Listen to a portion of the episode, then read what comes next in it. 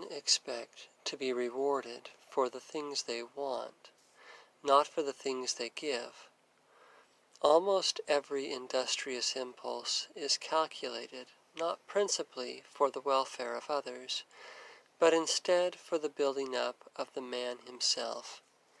And because most rarely truly, freely give, all of their getting is hard and strained, for each thing must be bought, each advantage earned, yet without that grace which flows freely to all that gives.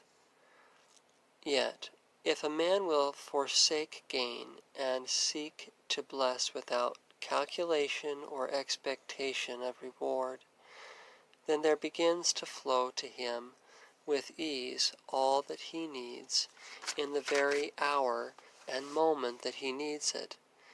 But it is not until he has proven that he desires it without double motive, that his giving is not a ploy to get gain.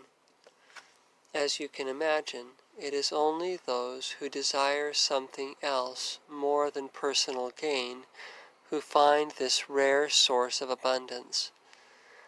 Does it sound appealing? Is there a day to day abundance that you are missing and for which you long? If so, then you may be approaching that gate which leads to the trackless path.